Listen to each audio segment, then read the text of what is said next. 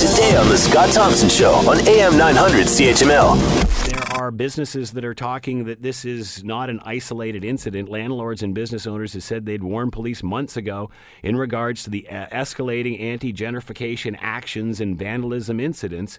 Uh, let's bring in uh, Rachel Braithwaite, Barton Village BIA, and is with us now. Rachel, thanks for taking the time to join us. We appreciate this. Pleasure, Scott. Really appreciate the attention you're giving it. So, what's going on here? We'd love to know. um, it, it's been a bit of a, a mess, for, for lack of a better word, for a long time now, and and it's frustrating because you know you're you were hearing certain people saying, "Oh, what a shock," but it shouldn't be a shock because you know back in September we had a meeting at City Hall saying something needs to be done. Businesses are, are being victimized and attacked attacked and you know this has been going on for several years now and and it, it's frustrating that it's had to escalate as as far as it has for people to step up and take notice. Where is where is the mayor on this? Where are councilors on this? Where's the police on this? I i'd love to know. I mean i know they they have a lot to do and they they, they have to do their due diligence and i get that and yes, there's always two sides of the story, but I, we feel like we've been uh, let down, and my members feel like they've been let down because they're not hearing the side of the story where we keep trying to tell them we're getting attacked, we're getting, you know, um, you know, people are, are attacking us through social media, through physical violence, through postering, through you know, these kind of things. And it's been going on for a while and not just the Barton Village, but, but other areas of the city as well. And, um, you know, the, the police have, their responses, we're looking into it. But that's all we're getting, and, and sometimes not, not even getting that. Um, so it is a bit frustrating. Sure. Do you know the origins of this group, who these people are, who they're being supported by? There are definitely um, some names that keep popping up for sure. Um, and and there's definite places you can go to do a bit of research on that.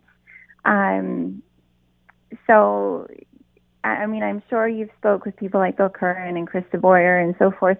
They have been kind of in the throes of things since the get go, especially Krista, um, who you know did take you know the the initial vandalism piece at um, at the Try Hamilton initiative several years ago, where they there was physical violence. The mayor was present. Other councilors were present. Again, there's my people. point. There's my point here in all this, Rachel. Like the mayor was Mm-hmm. present. There's councilors present as these people show up and, and start beating up and beating up buses and scaring bus drivers away. Yeah. So how are they not reacting to this? They were there. It's like them standing on Locke Street. Yeah, yeah. And I, I think it, it's a little bit the, you know, you don't want to admit there's a problem kind of thing. But we keep trying to tell them there's an issue.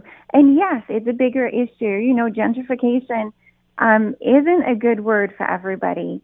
And so, yes, there are steps that need to be happening to, to fix that as well. But you also need to listen to the other side, where the, the, the small business owners are the ones that are, are taking the downfall for the fact that the city hasn't got plans in place to, to protect against gentrification. Do you know what I mean? Like, it, it's Yeah. very why should a small business owner that's invested thousands of dollars, their time, their energy, their love, their life in their business be the one to suffer because there's certain people in the community that feel that they are being pushed out? And, I- I- and, and you know, I'm not um, diminishing their, their thoughts and feelings. That is happening. Gentrification is happening. Yeah. I won't deny that. But a small business owner plays a very, very small part in that you need to go to the city and you need to go to the policies and procedures and you need to fix those to make a bigger difference. Uh, how do you deal with this gentrification in this positive time of city growth? Um, I think awareness is, is huge for sure, and um, and respect for, for all sides. Um, you know, it, it's a very tough one because Pretty tough to have respect for people that are beating up small business. Well, so my respect goes so far, and I've got to admit, it kind of stops when you take violence as a method to show your your thoughts and concerns because that I have no respect for. Want to hear more? Download the podcast on iTunes or Google Play and listen to The Scott Thompson Show weekdays from noon to 3 on AM 900 CHML.